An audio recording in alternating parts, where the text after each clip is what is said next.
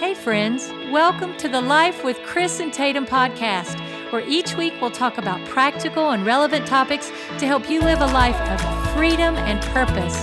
Thanks for joining us today.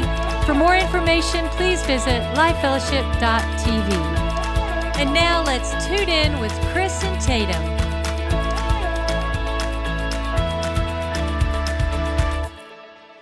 Hey, everybody. Welcome to Life with Chris and Tatum. So glad you guys are joining us today. Chris and I are the pastors of Life Fellowship Church here in McKinney, Texas. And we always count it an honor um, when you take the time to sit down and listen. So, for those of you who don't know, Chris is actually out of town.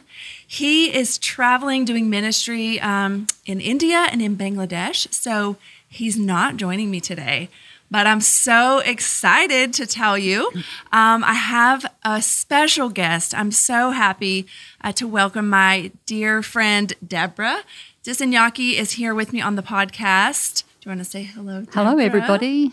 Deborah and her husband, Michael. Um, they're part of Life Fellowship family. And um, Deborah is somebody who I deeply admire, have so much respect for, and um, I was so excited that she said yes to sit down and just share a little bit of her journey with the Lord, the wealth of wisdom and um, passion that I can truly say I see in the heart of Michael and Deborah is in, inspirational for me and for so many people who know them. So I um, wanted just for you guys to get to hear a little bit from her and talk a little bit about her journey and what the Lord has done in her and Michael's life, the way that he has used them. They're um, really an inspiration. So I'm going to really ask some questions, but we're going to have just a fun conversation hearing from um, really what I would say is like a legend in the faith. So, um, thanks for being here, Deborah. it's, no, it's it's fun. It's really an fun. honor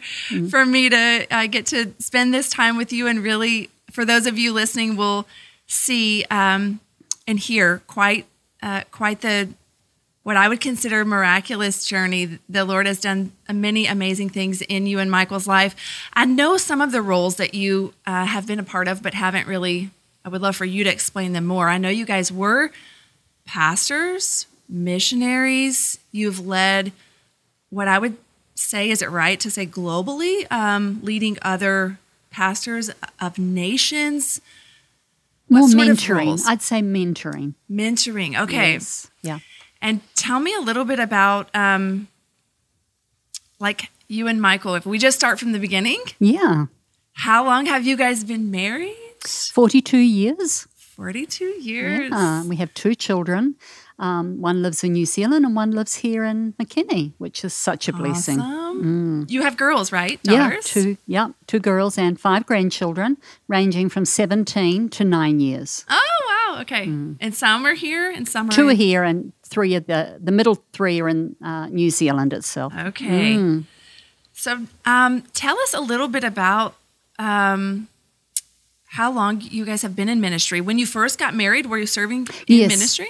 Michael had been three years working with Assemblies of God in Sri Lanka. Okay. He was the national youth leader.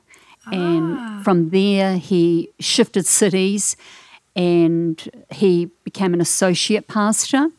Then a few years, um, I don't you no, don't exactly. need the details, right? Just we'll but get... in Sri Lanka, and that's where oh, Michael's yes, from. all in Sri Lanka. Correct. Yes, okay, yes, yes. So then from there, he came onto the executive committee, but very much involved in church planting from that okay, position. Okay. And then in leadership, he was the secretary, then he was the vice chairman, then eventually the chairman. Of and the so, Assemblies of God? Yes. Okay, for the nation? For the nation. Wow, okay. So within that role, he would do a lot of travel um, to Southern Asia first. And then we have contacts around the world, people that are friends from New Zealand, mm-hmm. from Bible school.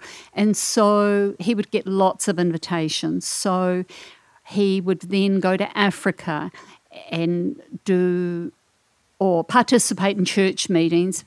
Yep. Then it then it grew to where he would be the speaker for conferences. Okay. Then that also happened for Europe, so Southern Asia and Africa. Yeah. Wow. Yeah, All over. yeah, all over. And so he'd be gone sometimes six weeks at a time because you can imagine that amount of travel. You just you can't do Yeah. quick trips. So he has an absolute passion for pastors. Mm. So within that, because we're on this topic, right? Yeah. So the passion is that he would see people develop to their full potential, that they would be thinking about unreached people groups, Yeah. church planting, all came into that, and then prayer. And then very recently, in the last couple of years, a real focus on revival Yeah. because when there's a revival in the heart, then people are motivated for evangelism and missions. Yes. So right now, um, what he does in Southern Asia, his his real heartbeat is to change the focus from Southern Asian nations being a receiver to being a giver. Wow. Yeah. So to tr- to teach, train, and release um, national missions departments, Yes. leaders, and yes, it's in an individual church motivating someone to go, but you you have to have some organisation to do it really in a constructive way. Yeah, yeah. And you know, you partner together. You don't want the same people or three or four churches all doing or sending people to the same unreached people Yeah, group. sure. Hey, let, a plan in place. He's really yeah, helping a plan. That.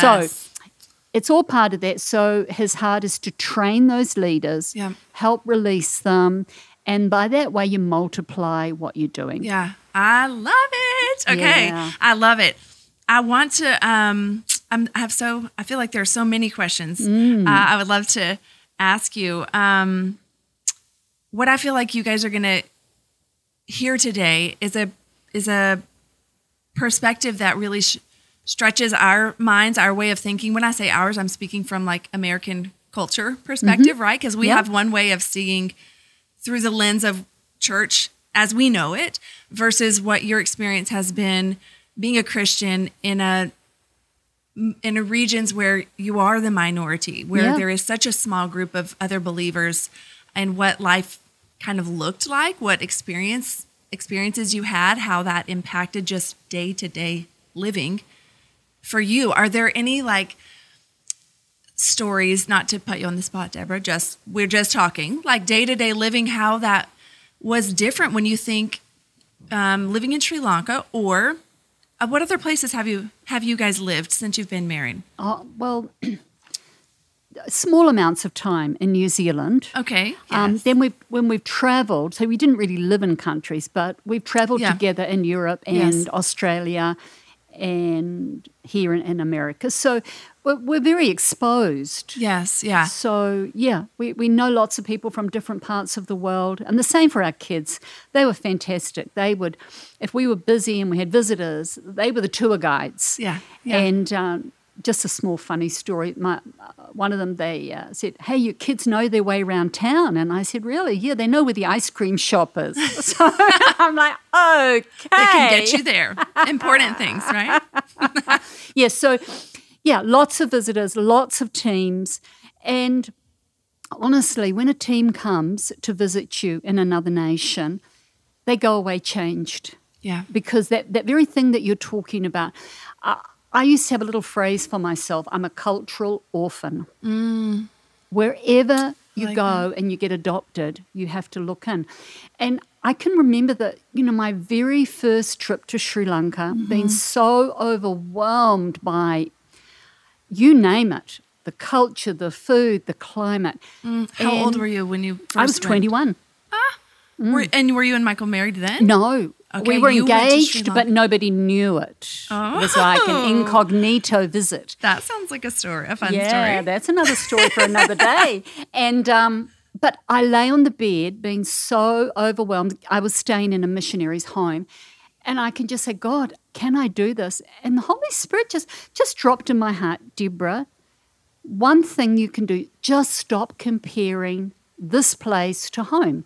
Now that that's the problem. yeah. Just don't do that. Comparison, So yeah. just go in and go, oh, that's different. That's new. What can I learn? Wow. that was yeah. a game changer Wow. for me. Um, and having breakfast with the missionaries, I said, do you know what? When I was having my quiet time, this is what the Holy Spirit said. And she said, That took me two years to learn that lesson. Oh, my I'm like, wow. So it's a very small thing, but Yeah. when God takes you to a place, so whatever even God's doing in the lives of people that are listening, you just have to be aware things are different. Mm-hmm. And the problem only comes because your scales can't do it. Yeah. It's different. Embrace it. Don't think how you could do it better. Mm-hmm. Ask yourself the question why do they do it differently? Mm-hmm, mm-hmm. And learn. I love that. So applicable to people who Anywhere. Yeah, and not even necessarily about travel, but I just think when you find yourself in a circumstance in your own life that you never thought you Mm. would see, I'm here. Here I am. Yes. The problem really comes when we begin comparing with what our expectation was versus what reality is. Yes. And what can I learn right now, Jesus, in my reality? What are you wanting to teach me versus Yes. I wish it was different.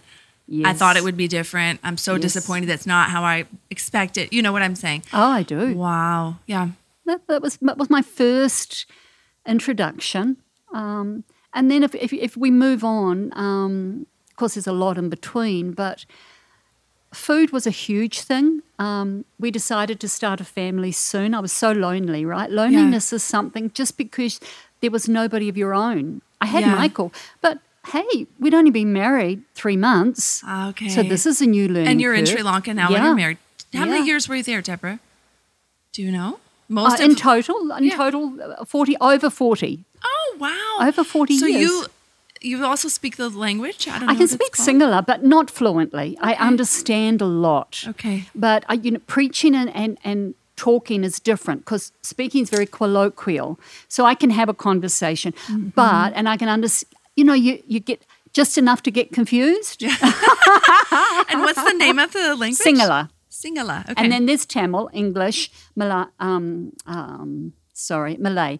But um, yeah, the majority speak Sinhala. Okay. So um, yeah, uh, but but again, because of the British influence, a lot of people speak English. Oh, okay. And so when I'm trying to learn, sometimes I would try and talk, and I go, I understand English. Talk to me in English. No, don't try and learn Sinhala on me. I'm like, okay. I offended them by, you know, so that was a shock to me. I, I thought, you know, but others would be thrilled. Yeah. But sometimes they weren't. So, hey, uh, uh, you're So learning. many things to get you are learning to walk that path. Yeah. And um, so within that, there there were the language difficulties. Yeah. But Sri Lankans are friendly, they're kind, um, and they're helpful. Very different to yeah. India, I must say. So your girls were raised there in Sri Born Lanka, and raised there. And you said you had kids young. How old were you when you had Oh, your so I was first? 22. Oh yeah, yeah. Yeah, and they're 18 months between them. Okay. Not because we planned it well, it- you know, probably because we didn't plan well, huh? but that was great, great. because they had each other. Sure, I, I yeah. it's a lovely, lovely gap because they're not too much that they can't play together. Sure. it's a great gap. I love Fun. it. I love Mm. it.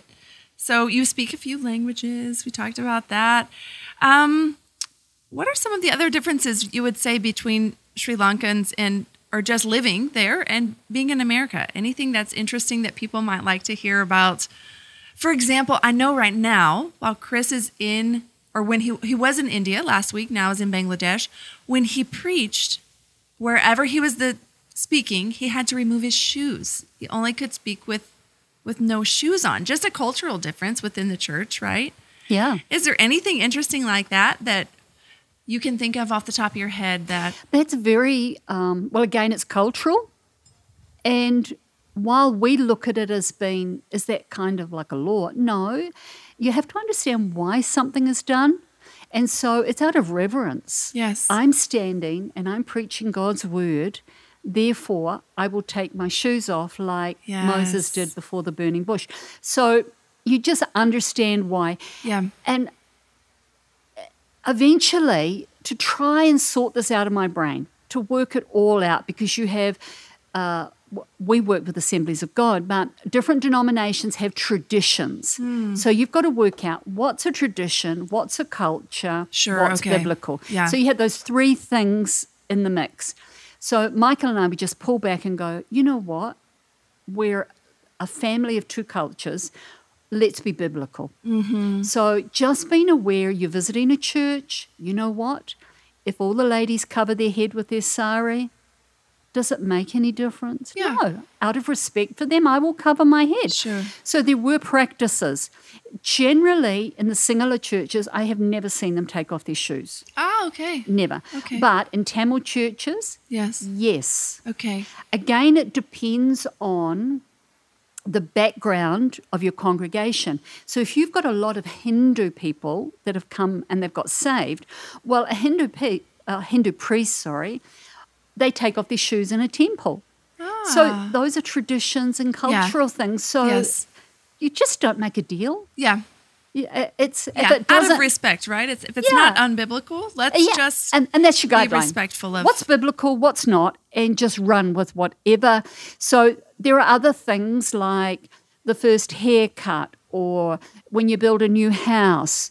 So the superstition or superstitious aspect of Hinduism and Buddhism, there will be certain things they do. So what we've done is just said, okay, we will come, we'll have a prayer meeting. Yeah. We'll sing some choruses and we'll welcome the Holy Spirit in. You when don't they build a new house. when they that what you're build a new house, Okay. when a new baby is What's born. What's the thing with the haircut?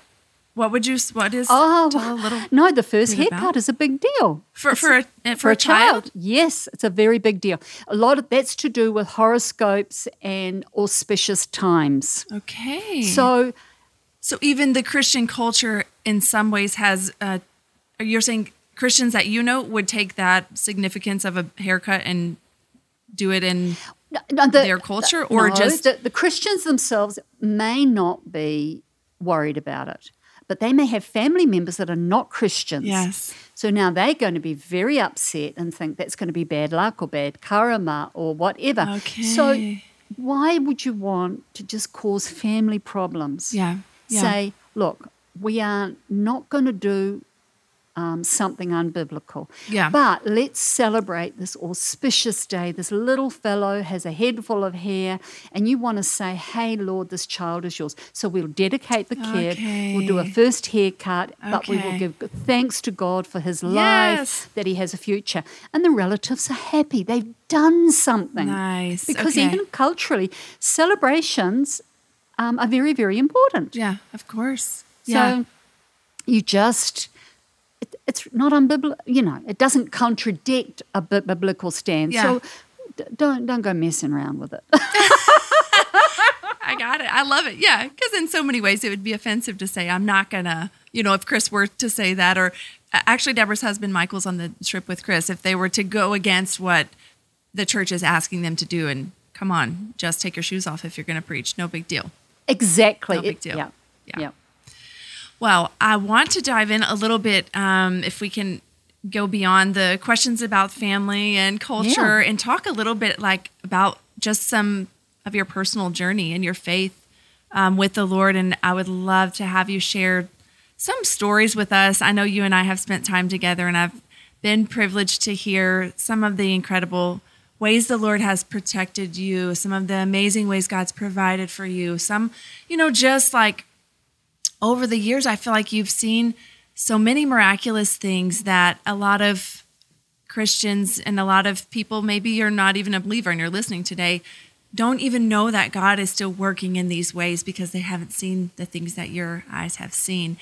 So um, I, I jotted something down um, about what I think of the life that you've lived and called it the life of mustard seed faith because I think of you digging and planting and watering and Yeah. digging and planting and watering over and over and over and over again. 40 something years of living by faith and seeing the Lord do uh, amazing things. So, if you could talk a little bit about like what have been some of your either the greatest joys um, or even the greatest struggles just maybe a maybe an example maybe uh, something that comes to mind when you think about the highest of the highs or the lowest of lows and um, in the last 40 years yeah. Wow.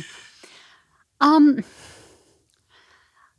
for me personally, the thing that has got me through is the fact that I know the Holy Spirit is with me, and that if I listen, I can have thoughts that are from God or mm. birthed by God.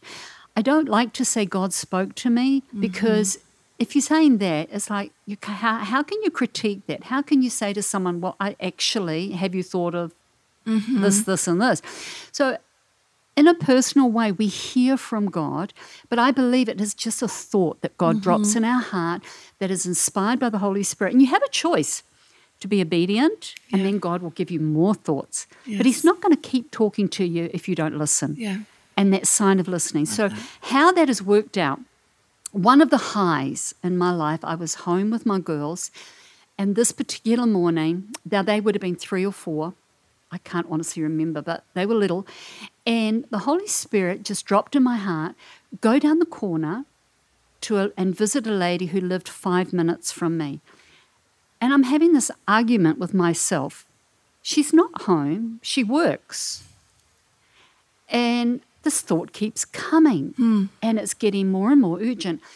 And I'm like, this is stupid. The lady's not home. Yeah. And then again, the thought comes, what have you got to lose, Deborah? Your pride, or you could be obedient. Does it really matter if she's not home? Yeah. Wow. Does it really matter? Why aren't you going? And hmm. I'm like, oh, that's not my thought. That's a God thought. Yeah. I just immediately left the house, walked, and knocked on the door. And honestly, I did not expect an answer. I'm telling you, I thought this is such a random thought. Yeah. The door was opened by a domestic, and she said in, in Sinhalese, Pastor's here, Pastor's here. Come, come, come. And great urgency. I walked in. There was this lady on the bed in labour.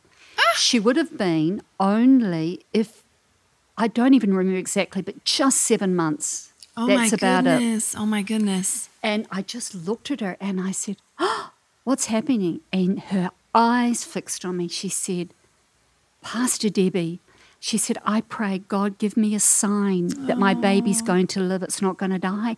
She said, Seeing you is like seeing an angel. Oh. Can you? I tell you what. I my heart. I feel tearful just telling the story. My heart Wow. I was like, if I hadn't just done all, all God asked me to do was walk out of my house Yeah. and go to her home, nothing else. yeah. So I prayed for her, How sweet. and um, there was nothing. Honestly, it was just a prayer. Please, that's all it was. The key was she knew that God had heard her. Yeah. That yes. I heard, I came, and she knew that God answered. So, long story, but eh, they they get managed to get a taxi because they didn't have a car, and the doctor told her later on, this baby is the youngest baby to survive in my prenatal unit. Oh my goodness. I mean, Deborah. What a joy! What a joy! How I do not want to say that that child wouldn't have survived, Yeah. but that mother needed Sure. to know the reassurance. the reassurance. And the point was, she was in no position to even, she's in labour. Yeah. Yeah. She can't get a God thought, right? Yeah, yeah. But she needed a sign from God. Yes. And the fact that I listened, I was that sign. I love it. So that was that is one of my highs. What Honestly, it was so so precious. So I could tell we don't have time today to tell all the stories, but every story that I have is because I had a God thought Mm. and I was obedient. Now I know that if I haven't wasn't obedient. So whether it's Yeah. something from the word, whether it's from a sermon, whether it's from a song, or whether it's something random, Yeah. Yeah. what it does, it calls. There's a scripture that says in Psalms, I think 40 or 42 there, deep calls to deep. Yes. When you have a deep, abiding relationship with God, the Holy Spirit can call upon it. Yes. Because you've got the ability to recognize it. No, this is not my thought. Mm-hmm. This is something God has given me. Amen. Amen. Yeah. I yeah. love that. So that's a high. Um, okay, lows. Um, there's a lot of those too. There's great sadness, right? When when you see civil war and when you're ministering to people that um, have experienced Yeah, I know. I didn't. I great know nothing sadness. about yeah, that. no, no, because we had So 30 so years of civil ways- war. Wow. 30 years, honestly. Wow. And like happening around you, war within no, your community, um, people that uh, you. Okay, so uh, the island of Sri Lanka is not very big. So the most of the war was in the north. Okay. But there was always the fear of a bomb going off in a bus or in a building or any of these particular Wow, things. yes. And um, so when people coming to terms with the grief of knowing that someone's lost their life or a pastor is under attack and there's not a thing you can do about Oh, it my. or they lose their home it gets burned down i mean those, This is those- very real, like oh regularly happening in those 30 years when you were there. Oh yes, yes, yes, very much so. And so you you you can't lose hope in God, and sometimes uh, uh, some of the thoughts that that have kept me going is one day the Holy Spirit just said to me, not quite in this context, but men make mistakes, but I intervene. Mm. We have to look for the intervention of God. we have to so look for the hand of God. So when things go wrong, often you want to jump to the conclusion it's the judgment of God. You must have sinned. No, people do dumb, stupid things. Yeah. So and true. maybe not even you. You can be the victim yeah, of someone else's of somebody else's choice. tragedy. And uh, their, their, their action leads you to a tragedy. So you have to be able to pull back and just literally dump it at the cross. Mm. I mean it. When it tells you in Hebrews, it, it, it says, we come to a God who's not unsympathetic and we Mm. Yes. grasp on for grace and mercy at the throne of God. Yes. You have to learn to do that with sorrow. Yeah. And there's so many times I've had to do that. And then the hope of God fills your heart. What you can't do, He can do. So good. So many of them. So personal tragedy in my own life. Um, uh, you know, uh, maybe another time. I don't know. But I had cancer. And in that, that was very disappointing. It was a lot of questions in my life. Mm. But the, the key note in that, that the Holy Spirit said to me, was this The devil is not out to kill you and to destroy you, but your potential in God. Mm. Wow, that's so good. Well, that turned me around. Wow. It turned me around because I was having a pity party, yeah. believe me. But that one thought, Sure. okay? Yeah. So I would just encourage, I know our time is up. You know, anyone listening and you're struggling through something, ask yourself a question Is this about a challenge to whom I can be, whom God wants me That's to be? so good, Do I have to really hang in there and say, Okay, Holy Spirit, I'm willing to be obedient, I'm willing to change, to surrender to you. If Yeah. I need to repent, I need to repent. But if I need to go, hey, wait a minute, and, and just get God by the grace and the mercy and rebuke the devil, hey, do it. Yeah. Because it's not really about you at all. Yeah, it's about the, the potential. You can change someone's eternal destiny. Ah, Amen? that's so good. Amen. Wow. Okay, do we have a I know we have like three or four more minutes, okay, Deborah? Because I just love hearing the way that the Lord spoke spoke into you. I know He still does, and so many, um, so many great nuggets of truth just having you talk. Uh, But that's so good when I think about the enemy um, being after the potential or just getting you to disqualify yourself or to Oh, yeah. lose the hope in your future or in your in the destiny that God has Yeah. for you. Um,